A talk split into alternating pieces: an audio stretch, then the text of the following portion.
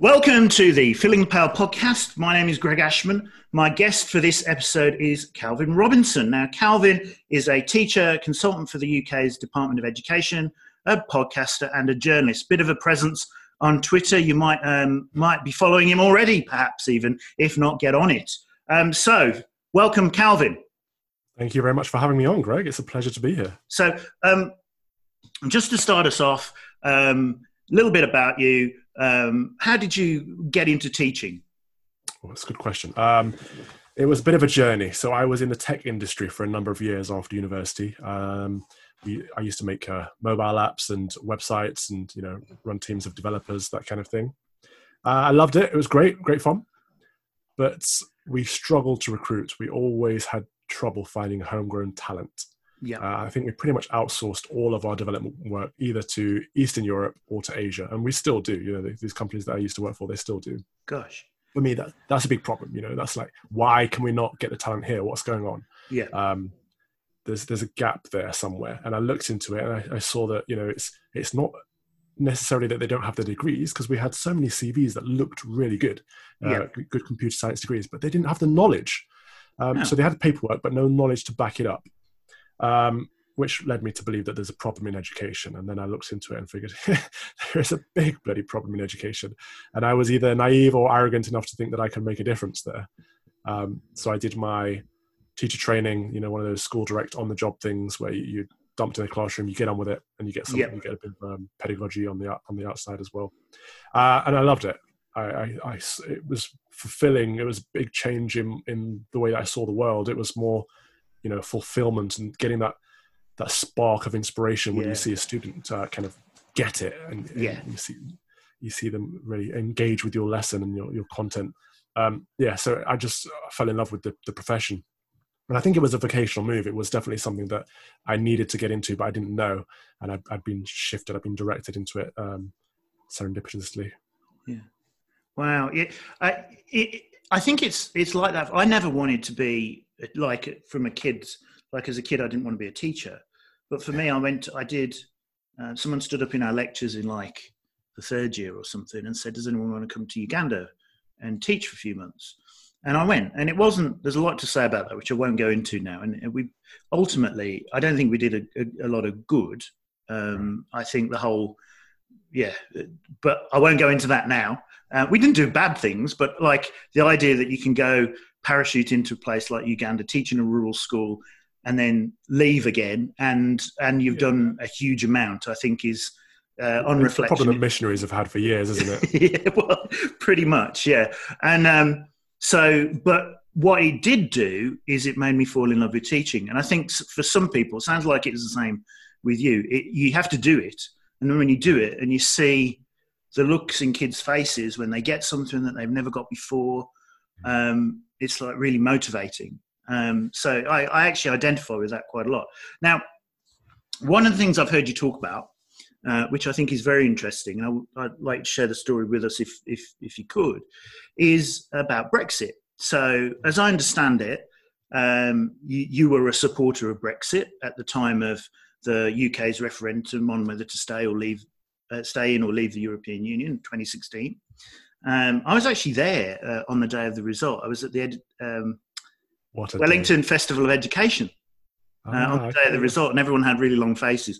I remember it very well. Yeah, but you you were a teacher teaching in um not the school that you've been teaching in most recently, but um another school. Um, Mm. And uh, would you just tell us a little bit about what that was like and what happened? Yeah, I mean, I was uh, part of Vote Leave. I was a campaign coordinator for my area. I put a lot of time and effort into the campaign. I really believed in it for a lot of uh, what I think are very sound reasons. Not for xenophobia or racism or any of those things that people assume, and not because I'm bigoted or ignorant, but I had good reasons for believing in Brexit. So I fought hard for it. But I never thought in a million years that we'd win. I thought I was just sticking my head above the parapet uh, to kind of um, be a bit of a voice for the everyman because everyone I spoke to on the ground was kind of, you know, the normal people at least that I spoke to were kind of on my wavelength with this. And I, I feel like we have a thing in this country that, you know, this is, we have a silent majority in a lot of these issues. And it's important to speak uh, when, when these issues are raised because we can get drowned out by the vocal minority. But anyway, I was teaching um, at the same time as this. And obviously, you know, I never bring my politics into school. My politics are, are, are known because I have a bit of a profile out there, but I never bring them into the classroom. That's not what I'm there for. I teach no. computer science, you know. Yeah. It's got nothing to do with the election or the referendum. But um, that day, oh, June the 24th, uh, 2016. I, have never been so euphoric. it was one of the best days of my life. I didn't expect to win it. I was just over the moon. I was on another planet, honestly. Um, just cloud nine until I got to work. uh, you know, I was expecting to lose. I was expecting to be um, kind of humble and say, you know what, we, we gave it a good fight, but you guys won. Fair enough. We're going to remain. Let's hope that we can reform it in some way or whatever. I was expecting to uh, concede defeat. And when we won, I assumed that the Remain side would concede. Uh, yeah, again, naive or, or arrogant of me to assume that. But I got into school and I got pulled aside straight away as soon as I got through the door. So they were clearly waiting for me. And this was the uh, the head teacher and the deputy head teacher. Uh, nice enough people, uh, but you know, they called me, said Calvin, Calvin, Calvin. You know, we, we know you're one of them, but uh, whatever you do, don't mention Brexit. I'm like, okay, fair enough. I wasn't again, I wasn't planning on doing that. It doesn't really have any relevance to what I do here, but um, I appreciate you talking to me personally and I went to get on with my day job. I went to get on with it and go to my classroom and start teaching. And as I'm walking to my class, even on the way to my class, I'm hearing teachers, uh, other teachers talking to pupils, you know, in the corridors with, with, their long faces, like you say, just, oh, it's awful, isn't it? It's so dreadful. And I'm hearing other people saying, I know, it's just like what's going on in the US with Donald Trump. Again, assuming that a Brexit is bad, and assuming that A uh, B Donald Trump is bad, whether they're their personal opinions or not, I don't think they're relevant to the, that, that environment. I don't think they should be pushing their personal political uh, views onto kids like that. But they were. And I saw this throughout the day. I heard announcements on the tannoy in the school saying that the chapel is now open if anyone wants to grieve about uh, the EU referendum results. I'm thinking, what the hell? Honestly. Um, and later in the day, what really got my heckles up is a, an email from the executive head teacher. So this was a, a school that had multiple schools. We had an yeah. executive head who was above them all, um, sending round the link to a petition. This is to all staff, a link to the petition for a second referendum.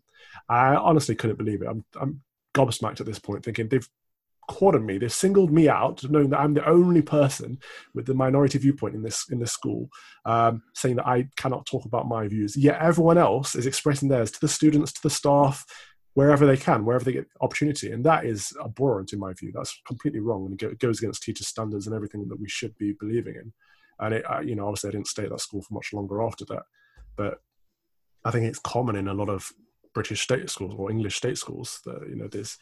I've written about it many times. That it is almost a left-wing indoctrination. There's a, a group thing. They don't think they're doing it. You know, they're not doing it on purpose. I don't think. I no, think they've all got good intentions, but they see their worldview as right and correct and and the the appropriate worldview. So they don't mind sharing it. Yet they'll shut down opposing views, and that's that's not balance, and that's not what we're supposed to be doing.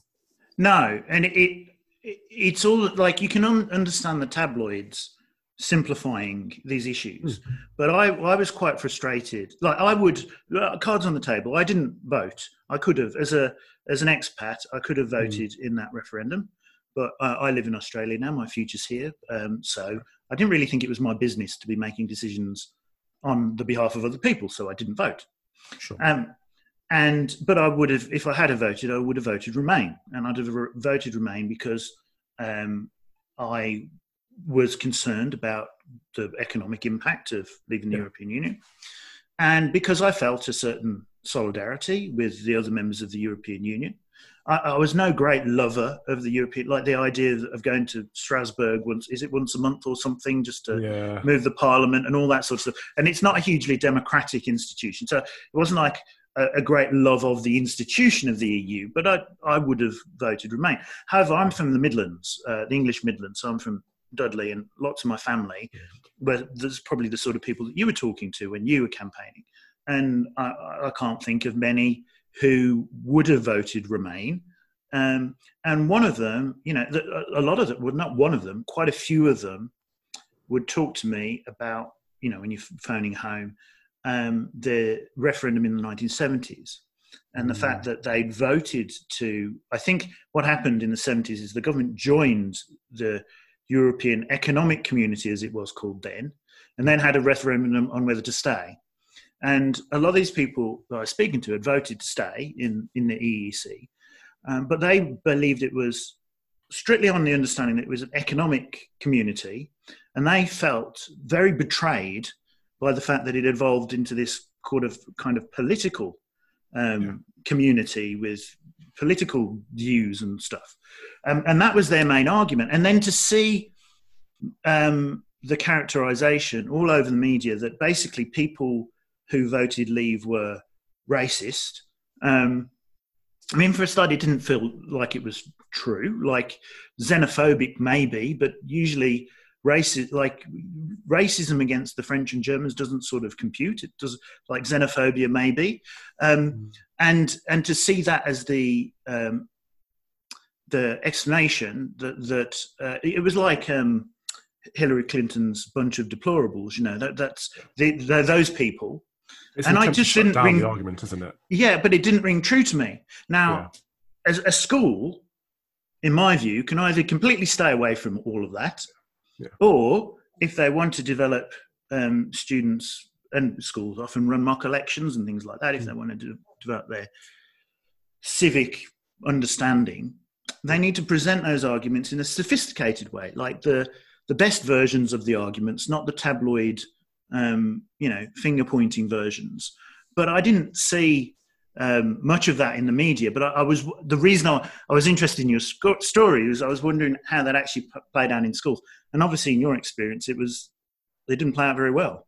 No, I mean, I would have expected to see, well, some people believe this, but others believe that. Or even at the worst, I believe this, but others believe that. But I didn't see any of that. All I saw was this is wrong, this is bad you know, my my argument for Brexit. I'm, I don't want to go into it too much because mm. it's obviously this is not about Brexit, but yeah. mine was a pro-immigration argument. You know, I yeah. I see as a as a school leader that we need more teachers from Australia, for example, and it's difficult to get them over. We've I've personally struggled to get, arrange the finances to get a, to keep a teacher in this country that was great and at their job, and we wanted to keep them. And it's unfair the system that we have. It's kind of discriminatory. If you're from the EU, it's easy for you to get in, but if you're from Australia, Canada, New Zealand, India, wherever, it's more difficult. And I see we need more coders, we need more nurses, we need more teachers uh, from these places. So it just didn't pan out for me. So my argument was very pro-immigration, more immigration, but from different places. Uh, so that wasn't xenophobic or racist, but people didn't want to hear it. They wanted to just make assumptions uh, about what I stood for, and that a lot of those assumptions came from teachers. Yeah, and I and this is what concerns me. So, um, I've I've just uh, I've I've got a book that I've written which isn't out yet. It, I don't know when it'll be out. They say February. I'm hoping it'll be out earlier. Um, on it's basically it's supposed to be on explicit teaching and direct instruction, but before hmm. you can talk about how, you, it's almost unavoidable to talk about what. What is it we're going to explicitly teach? And I was thinking about this um, in terms of the curriculum. And if you don't have, have a well defined curriculum, essentially the people that make the decisions about what the curriculum is are classroom teachers. Yeah. And if classroom teachers um, don't know that they have um, a particular perspective and just think that they're that what they think is right and that it's mm-hmm. not a perspective on the issue, then you could end up with teaching quite a distorted curriculum. I think that um, the question of what should be in a curriculum is essentially a, a political question. So for me, a political question is where you've got to weigh different things, where you've got to you, you've got to you, you can't answer it technically because you're not comparing apples and apples, you're comparing apples and oranges. So, for instance, you'll probably be aware of the sort of Hirsch argument for the curriculum that, um, you know, in order to be able to read things like for instance, the New York Times is the example he uses, which is quite interesting in today's mm-hmm. context. To be able to read the New York Times, uh, the, the, New York Times writers do not spell out every single thing in every article. They make assumptions about what the reader knows. Yeah. And so one of his arguments is, well, we need to teach students these things so that they can access sources of information like New York Times. Because if you then do that and you map that all through, and I'm paraphrasing horribly, yeah. you will end up with a very Eurocentric um, you know white um, curriculum. So the other thing that you want to balance, I don't think I don't think anyone is. Maybe some people are, but I don't think anyone is claiming that the curriculum should be so, solely that. Um, the other thing you want to balance is, you know, representation, making sure that there is a good balance of ideas from different parts of the world, from different cultures, and that kids can see themselves in the curriculum. And these are two competing things, but they're different things. And so resolving the tension between the two is essentially a political question. And ideally, mm. the, the ideal curriculum would satisfy nobody because no one would feel like they'd got everything that they wanted. Right, that's but, a compromise, isn't it? Yeah, and and that's what a national curriculum should be essentially. Um, but we we tend to uh, hesitate at that. We don't want to specify books for the English curriculum. We don't want to, and, and we make it very vague. And then the politicians just bang on about literacy and numeracy because uh, that's vague and they don't have to make any difficult decisions. And then the people that end up making the decisions of exactly what to include on Brexit or American politics or whatever it is are the individual classroom teachers. I don't know. Do you have any thoughts on my little bit of a rant there? I agree. I but I think it's good that we have autonomy there. It's good that we have that, but we need to use it responsibly. Uh, we need to make sure that when we are designing the curriculum for our school, that we are looking at it, like you say, politically, but also we're critiquing it. We're we're challenging what we put forward, and it's a, it's a process, and we're not reacting to current events. That's what worries me at the moment when I see, especially you know, this, these campaigns for more Black history, for example, that it's very much a reaction to the Black Lives Matter movement and what's going on around the world. It's not actually no one's taken a look at what's being taught in history in schools and said actually this is too much this way or that way. They're just making assumptions and saying we need to add this we need to add that we need to remove dead white men. And that is a very dangerous argument because it's it's it's not taking into consideration the balance that you talked about. Yeah and i think it, it, i think that idea of looking at what's already there is important. So uh, i was reading an article the other day uh, on science teaching. Mm. and um, uh, i actually blogged about it in the end because the the guy was saying you know he, he set up a tension between facts which are obviously disconnected and all this sort of stuff that, that people talk about when they talk about facts. And you know, knowing the processes of science and the the history of scientific ideas, and and essentially coming out in favour of the latter. And this is the way that people will um, uh, end up in, uh, immune to things like anti-vax um, rhetoric and all this sort of stuff. This was essentially the thesis of this argument. Mm. But he was writing in an Australian context, and if you look at the Australian science curriculum, two thirds of it already is what you could describe as the processes of science and the history of science. And only one third of it is content knowledge. Now, when it's enacted in the school, obviously it might not be quite like that, but in the actual document, it's two thirds. So if that's not enough, what it, what balance do we want? And I see that sometimes when people say, well, we need more this in the curriculum, we need more that in the curriculum. But actually, if you look at the curriculum as it stands, there's quite a lot of that already. Yeah, it's very broad. It's very balanced, and I think people t- talk anecdotally about what they remember from when they were at school, rather yeah. than what's actually being taught at the moment. Uh, what I what I remember from my history lessons, you know, first of all, I don't remember everything I was taught. No. what I remember won't be what is being taught today, and I, I, think we've got we've come a long way. So people need to there needs to be some research done into this, basically. A, what's on the curriculum, and B, what's actually being taught, because what's being taught isn't always what's on the curriculum. Uh, one of the things I do think that the UK does get right. Um, is the UK approach to uh, religious education. So, mm. in many places, um, like in, in Australian schools, and I don't know, I, t- I teach in independent school, so I might be slightly out of touch, but you either um, have like chaplains that teach um, a particular perspective, um, or, or you don't, uh, and it's completely secular. Whereas um, the UK system is that you learn about different religions. So it, it, doesn't mean that you have to become a Muslim or you have to become a Christian or you have to become a Buddhist, but you learn about what those major world religions, what, what adherents of those religions believe. Mm. And I think, and I don't know, um, but I think that that aids the uh, tolerance because rather than coming up with myths and misconceptions about what different religions believe, you've got more of a, a basis to to understand, even if you don't necessarily take on those beliefs. A little bit more objective. Yeah, I don't know. I mean, is that what is that your experience? Uh, I've worked in a lot of um, Church of England schools, and I think yeah. you're right that, that, it is a bit more objective. It is a bit more. These are what these people believe. This is what these people believe. But I'd actually like to see it a bit more the other way. I'd like to see um, teaching, for example, Christianity from a Christian point of view, and then bringing in other religions for a worldview. I'd like to see a bit more transparency there because I don't think you can kind of completely dissociate yourself from a subject like RE. Um, yeah, well, I had when I was at school. I, rem- I, remember quite well that my RE teacher was an atheist, and so we always used to try and get her to talk. You know, you know the trick kids do, where you don't want to do any work, so you try and get the teacher to talk about something that that, that they might go off on one with. Um, okay, so um, free schools. So um, you have associated. You've worked at West London Free School. Uh, you are, I believe, a governor of um, Michaela Community School in West London, which is quite well known. Um, and uh, like in Australia, we, we when I talk about free schools um, and maybe charter schools as well in, to people in Australia, the, people will say to me, "Well, look, uh, Australian uh, government schools already have a lot of freedom to innovate and do their own thing." Uh, we even had an experiment in Western Australia where a number of schools became what they called independent public schools, which certainly had more freedom over hiring and firing and things like that. But nothing really changed, nothing really transformed. And actually, those schools, I think, are going back into the, the system that they had previously. So, what is it like? What's going on with um, free schools? Like, am I am I under a misconception? Do, do they actually make a difference?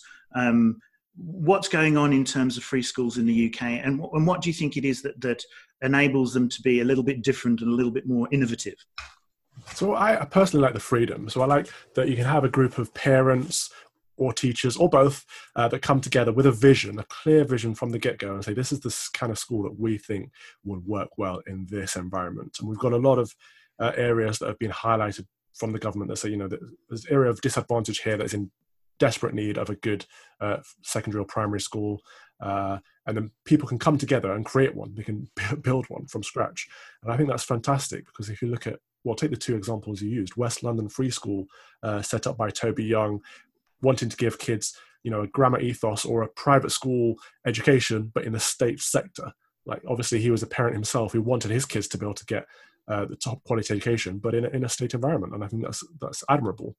Likewise, with Michaela, I think Catherine Birbalsingh, in all her years of education, came up with an idea of what would work, you know, based on Doug Lemov's uh, Teach Like a Champion and based on KIPP uh, charter schools, and kind of took that and said, you know what, I'm not going to do all this progressive nonsense that everyone else is doing. I'm going to do it what I see as to be the right way. I'm going to prove everyone wrong and just go for it, run with it.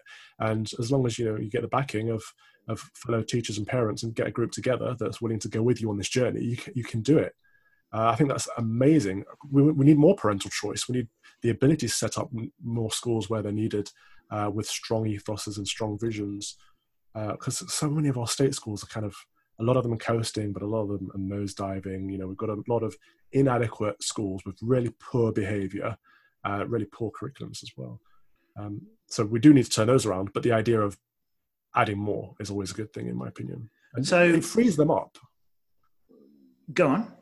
I'm just, I'm just saying. So obviously, free schools are academies, so it frees them up as well because they're not beholden to the local authorities, and the local authorities used to have the purse strings, but they also have a lot of bureaucracy, and they have their own ideologies. Um, even just you know, there's some stories about even getting Michaela set up and getting some premises from the local authority was difficult.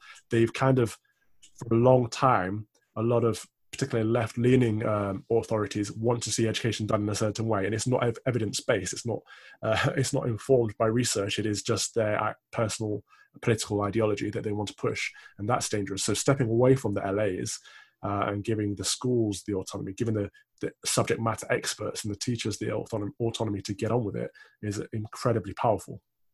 Is it is it dependent on having um, like some like I'm wondering what the necessary conditions are because um, when I when I came uh, to Australia, my, my, intention was to work in a government school, hmm. um, and um, I didn't, uh, largely because of uh, the way you get to work in, in schools in Australia. So I, I came here with my family, um, and I had I needed to get a job, and I hmm. sent my CV to various schools in uh, Ballarat and Geelong, which is where where I was based. Um, and I got lots of interest from independent schools, and I most um, government schools just didn't respond. and then uh, a couple did. Um, one said they didn't have anything, and the other said that they'd be advertising in a few months' time, and I'd be a strong candidate. But at this point, I'd got three or four job offers from independent schools. I had a family to look after, so that's where I went. And I haven't looked back because I'm very happy at the school that I'm in. It's given me this um, this uh, interest in research that I didn't have before. And maybe we'll get to talk about that later. But um, yeah, I wonder, like, so I don't feel I'm, I'm not sure that schools are that free to move and um, and jump on um, new ideas and things in the way that the schools in the UK are. But this is what people tell me. People say, well, schools in Australia already have a lot of freedom and we're not having the innovation. Is it, do you think there are necessary conditions like policy wise, or, or as what's happened in the UK really just hang on having people around like Catherine Birbalsingh and people like that who are just big personalities and can make stuff happen? I mean, there is there is policy involved. We, the whole free school movement is hanging on a thread. If we ever get a Labour government, I think it will be gone um, because because of the things I said about you know freedom and autonomy, and they, they like to have a strong hold on on how schools are run. Uh, so there is that aspect of it, but yeah, it does rely on on strong characters and strong leadership. But don't schools in general, you know, any every good school that I've worked in or worked with has had really strong leadership from the top down. I don't think I've ever seen a good school with poor leadership. So you need that person with the strong vision that can carry everyone else on board. And what are these schools like? Like to just to you know, like um, explaining to someone who hasn't visited um, West London Free School or, or Michaela, what would they mm. see that wouldn't that would be so different or atypical compared to your your typical uh, say secondary school in in in London or Britain? Yeah, uh, well, I mean, I can remember the first time I visited Michaela when I was a recently qualified teacher, and it just blew my mind. It, it took me a few visits to actually really understand what they were doing there because it was so foreign to everything else that I'd seen up until then, especially during my training. Um, so, you know, kids will walk around the corridors in silence unless they're reciting poetry or something with a teacher that's there. Um, they will stand up when a teacher enters the room or, you know, during assembly when the headmistress walks in, they'll stand up out of respect. Um, they're always silent in class. They're tracking the teacher. They're watching what the teacher's doing. They're not fiddling around or messing around. they're sat up straight with good posture uniforms are on point. Um, at the start of lessons was one of the things that really got my attention. It, it, was 30 seconds, probably less than 30 seconds between entering the room, sitting down, pencils out, books out, eyes forward. That was bonkers to me. You know, the amount of times we've spent a good five minutes just waiting for everyone to dribble in and sit down and get ready. Uh, just the amount of learning that is missed out on, but not in schools like like Michaela. And you know, even you know, singing the national anthem together. Um, just a sense of national pride. Uh, not, I'm not talking about jingoism here. I'm talking about a sense of unity. And I've heard Catherine talk about this many times, saying, you know what, it doesn't matter where your family's from, uh, it doesn't matter what your religion is. You're all here in this school. You're part of this school community. You're part of this British community, and we're all in this together. And I think that's amazing. And I've heard, you know, Barry Smith, who was also at Michaela, he's now uh, he also uh, he worked at Great Yarmouth, Great Yarmouth Academy, uh, helps them get up to scratch. Uh, also says things like this, and uh, I think it's the whole, it is bringing people together, is that sense of unity and kind of telling people how fortunate they are to be a member of this school and how they're going to exceed and setting these high expectations and high standards because we we live in a culture of low standards and low expectations and especially in our inner city schools you know when I was training, I, oh, the amount of excuses I would hear. Oh, but he's from a you know disadvantaged background. He he shouldn't be expected to do his homework, or give him a break, or let her off with that. And it's just it's not helping them. They, they these people think it's a kindness, but it's it's holding them back. And kids thrive when we set high expectations for them, and they'll they'll rise to meet them. And that's you know, Michaela was the first school that really opened my eyes to that. I think West London Free School is much more in the middle of, of, of middle ground. You know, this is a school that's been on a longer journey, um, and and they're kind of adapting some of these, but not all of these methods. So, for example, you know, they've recently just introduced silence in corridors, which I think is fantastic because it cuts down on bullying between lessons and it actually shortens the time that it takes to get from one lesson to another. Uh, and kids feel safer and more confident in that kind of environment. But you know, there are a lot of schools like that that are looking at the Michaelas, the Bedford Free Schools, the Dixon's Trinities, um, and kind of taking on board aspects and elements of it. And are the kids all like miserable and frightened all the time in these authoritarian, draconian regimes. The kids are the happiest kids I've seen, especially at Michaela. You know, they love being there, and they really do have a sense of pride in their school. Um, you know, just they will talk to you about how happy they are to be a member of Michaela, and that is it sounds daft, but that's quite rare for kids that love school that much that they're they're proud to tell you about it. And I've seen them, you know, on school trips where they're looking for an opportunity to give up their seat to a member of the public. They're, they're proud to be part of the community, the wider community, and they're going to be good uh, members of society. And that's another element of schooling that I think we miss out on quite often. You know, we push for academic excellence, which is very important, but we yeah. kind of forget character quite often. And these schools are focusing on character too. Do you think character? I mean, characters like I, I can picture how to teach a kid how to like do um, long multiplication or something. Yeah. But it seems much more ephemeral um, how you would teach them to have have a particular character. It, it, what is teachable about that, and and in your opinion, how do you go about teaching it? Well, it's one of these things that it's very difficult to prescribe or write it down, but yeah. you see it. we all know good, you know, good manners. Having kids open doors when they see someone else walking towards the door, uh, picking up a piece of litter if they see it on the ground, whether it's theirs or not. You know, so many schools, I would say, pick that up, please, and I'll get a lot of back chat. In, in some schools like Michaela and Bedford Free School, I wouldn't have to say it because the kids would see it and they pick it up. Um, just like I said about giving up seats and looking for opportunities to be a good person, uh, to be kind and respectful uh, I was I'm a Christian, so I would say looking for opportunities to be a good Christian, live a good Christian lifestyle, and shine as a light as an example. Hmm. So, uh, is this to do because Michaela's got the famous pyramid, haven't they? Where I think it's like initially you do you, you do you do the right thing because you don't want to get um, a punishment, and then you do the right thing because you want to get um, recognized or praised by you. I'm paraphrasing this, I might have this all wrong. But then right at the top level is I do the right thing because it is who I am. And so the idea is that the students move up through that pyramid. Is it that sort of thing? I think that's spot on. That really encompasses it very well. And that's probably why they have such emphasis on that because we are taking kids from, you know, lots and lots of different backgrounds with lots of different uh, perspectives on life. And we're, we're getting them all out at the other end the same as in as in great members of society with great grades uh, and really nice people to be around. Hmm. So, um, your subject area, I, I, wanted to talk a little bit about that and explore that just a little. So, you teach computing. Now, um, that's different, to, to, as I understand. When I when I was in the UK, um, I think it, people had, there'd been a, the shift had maybe just started. So I left in 2010.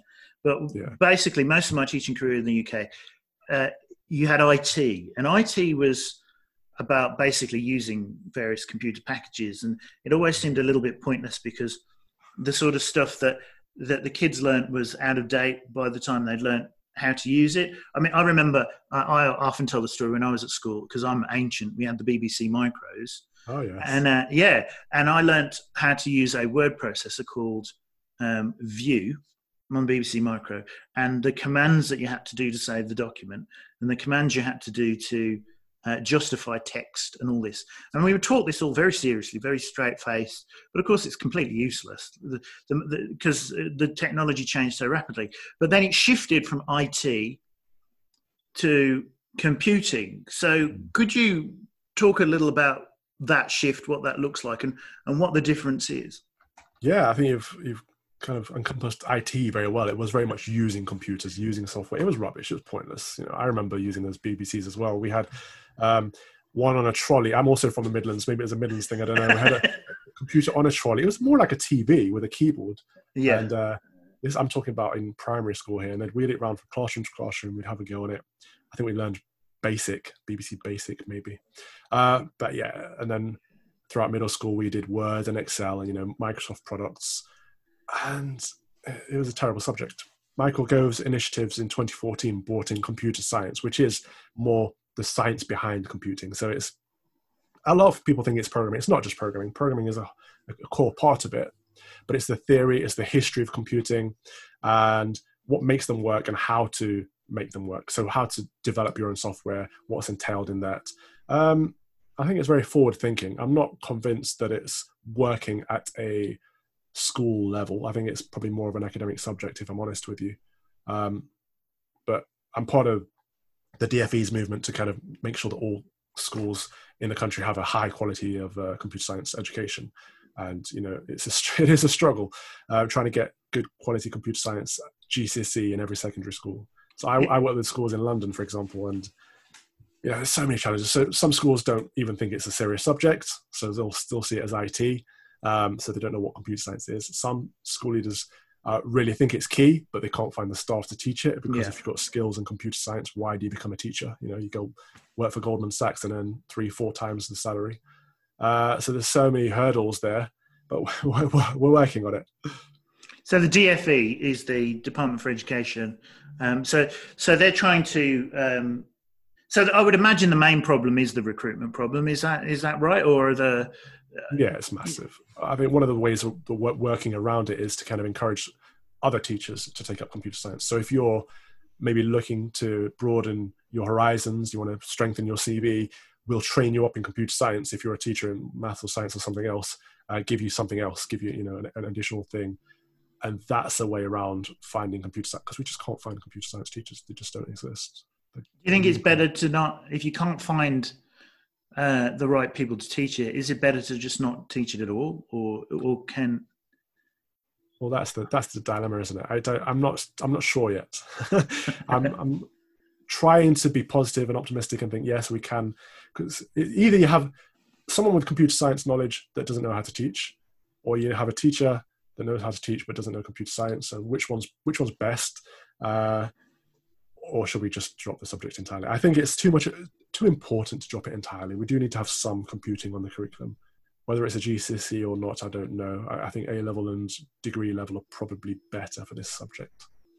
And I would say in microcosm, that's probably the like all, all, all countries around the world, rightly or wrongly. We might debate whether this is actually uh, the right thing to do or not, actually, because it, it, you could discuss that. But rightly or wrongly, um, governments around the world want to push students into STEM subjects science, technology, engineering, maths. Um, I think they see it in very uh, utilitarian terms. So politicians uh, generally, from my perspective, see, um, apart from a few um, notable exceptions, generally see um, schools as, as um, machines for making uh, workers who can work in industry and then they say oh what are the industries that we need people to work in or science and technology? So we need to push stem in schools. And then things like the arts and uh, humanities get marginalized to an extent. Um, but it, it, the critical problem even if you want to follow that agenda if you even agree that that's the right thing to do to push push push stem is the recruitment of teachers issue. Um, i wonder if do you, do you have any thoughts on on the push for STEM? Whether it's whether it's the right thing to do, and and and and what the issues are? Yeah, I, I think it's part of this. You, you again, you're spot on. It's this utilitarian attitude that we're teaching kids for the jobs of the future that we don't yeah. know exist yet. It's all that nonsense. It's no, we're not. Education is an end in and of itself, and we're imparting knowledge. Uh, we're not teaching kids to do jobs. And I think that battle needs to be won first. You know, we've we've got a few good people. We've got Nick Gibb, who's the school minister, who gets this, but very few do. Uh, very few politicians do.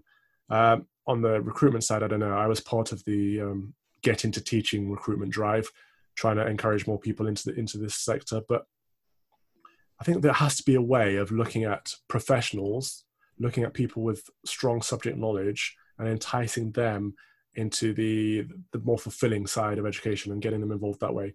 But whether we're focusing on STEM or not, I, I think it's a fluffy term that means different things to different people. Sometimes I see it as STEAM, sometimes as STEM, you know, with arts included. Uh, the subjects do have links, but then they don't. And like you say, the arts get left behind. I think we, what we need to do is look at what works well. So schools that have a strong emphasis on academic curriculum during the day, and then they've got really good extracurricular activities such as sports and the arts. Those kids are well rounded and do really well. So more schools need to be copying that model rather than looking at um, these silly fluffy stem things and futures future jobs and whatnot. Yeah and i think uh, my my perspective is although I like I'm a, I'm a scientist. I did physics at university and um, i now teach science and maths. Um, so I obviously value the sciences. I think they're really important, um, but I don't think they're all that there is. Um, and a large proportion of even what I do is is like writing persuasively, writing emails, or you know, communicating with people, giving presentations, and all of that is is the ability to write well, off which, um, sorry, on which sits lots of things like knowledge of history, knowledge of the arts, like all of these things. Like writing is not this discrete skill that some people see it to be. It's it it has a um, a set of skills, but it also draws on all these other areas of the academic curriculum. And I think we lose sight of that at our peril really, because it ultimately a lot of people. There's not going to be that many people um, who run science experiments for a living or who design uh, technical products for a living. But there's going to be an awful lot of people who need to use these more arts-based skills. And if we marginalise those, um, we could actually we could actually do the reverse of what the politicians want and end up making ourselves less competitive. Well, I think it comes back down to what you said earlier about designing the curriculum. And I know Christine Counsell is very good on this in that we need elements of history and RE to talk about each other. And we, we can't we can't discuss certain key events without background knowledge of other events and other subjects. They all link together in that way. So we need to build a curriculum in a structure that makes sense so that kids have a, a good foundation to know what they're talking about. And in terms of the knowledge argument, the, the, the uh, the the one you get still very popular in Australia is um, you know there's knowledge is out of date um, very quickly.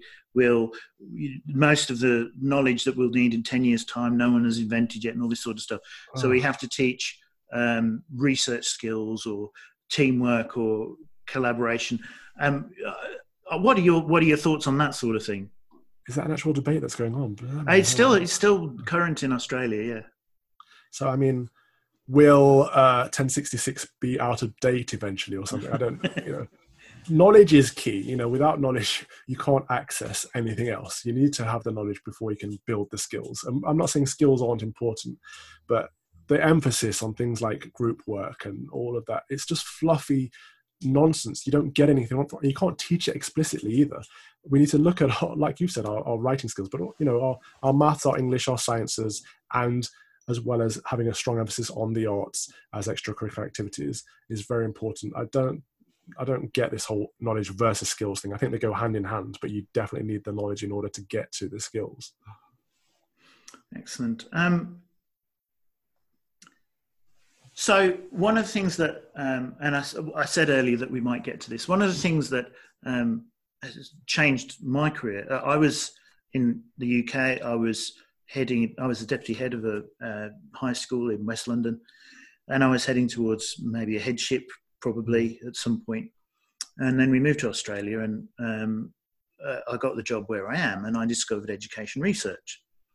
And um, I got really, I, I, read John Hattie's Visible Learning, which I now I would question some of the analyses in that, but that, but it got me onto papers um, by Kirschner Sweller Clark. It got me into a lot more reading around education research. And one of my roles where I currently am is uh, head of research. So that's not because our school does a lot of research.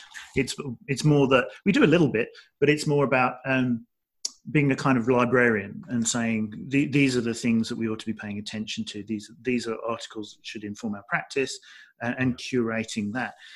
Um, but it feels a bit, it feels a little bit unusual here. Um, I'm, I'm, there, there are a few scattered connections around Australia with people trying to do similar things, but yet there's an awful lot more of schools talking about, you know, mindfulness or whatever the this year's initiative kind of is. Um, but when I go on UK Edu Twitter and I have a look, it seems like the discussion there is a bit more it, it's volatile and it's um, a lot more argumentative. And I think that that's probably a British characteristic. I think um, when you look at the different variations yeah. on edu Twitter around the world, but it does seem to be more grounded in research. Can I infer from that? Do you think I'm right to infer from that that the discussion in education more generally in the UK now is more grounded in research? Because it certainly wasn't when I left. Yeah, um, well, first of all, I don't take part in edu Twitter. I, I make sure I stay well away from that. I follow only a handful of educationists because I, I just can't. It's such a toxic environment. It really is. Uh, I could go into a whole a podcast about edu Twitter. um, but on the research front, I think it's fantastic. Um, I think we've got researchED, curriculum ed, all of these things opening up, and we've got a lot more teachers looking to base their practice on evidence, on research, and it, and I think that's part of the trad movement. Actually, it's part of the that movement of going back to basics and get it stepping away from the latest fads and the progressive uh, take on whatever sh- we should be looking at. And yeah, having evidence informed practice makes a big difference, and we're seeing results as a result as a result of that. Um, I tend to try and be part of the conversation through my writing. So I'll put an article yeah. out there, and I'll look at the comments. I'll, I'll respond to other articles, but yes, the, the Twitterverse is, is a is a very interesting place. in the in the schools you've worked in, so the, the question, like people tell me, oh yes, Twitter's very different to what's actually happening in schools. In the schools that you've worked in, are, are people discussing research articles and and things like that, and saying, oh, oh actually, we, we should introduce more distributed practice or whatever. Yeah, that's a good point because in some schools they're not. Uh, in some schools, I've I've tried to share literature, and people have been you know a bit apathetic about it, which has been a bit of a downer.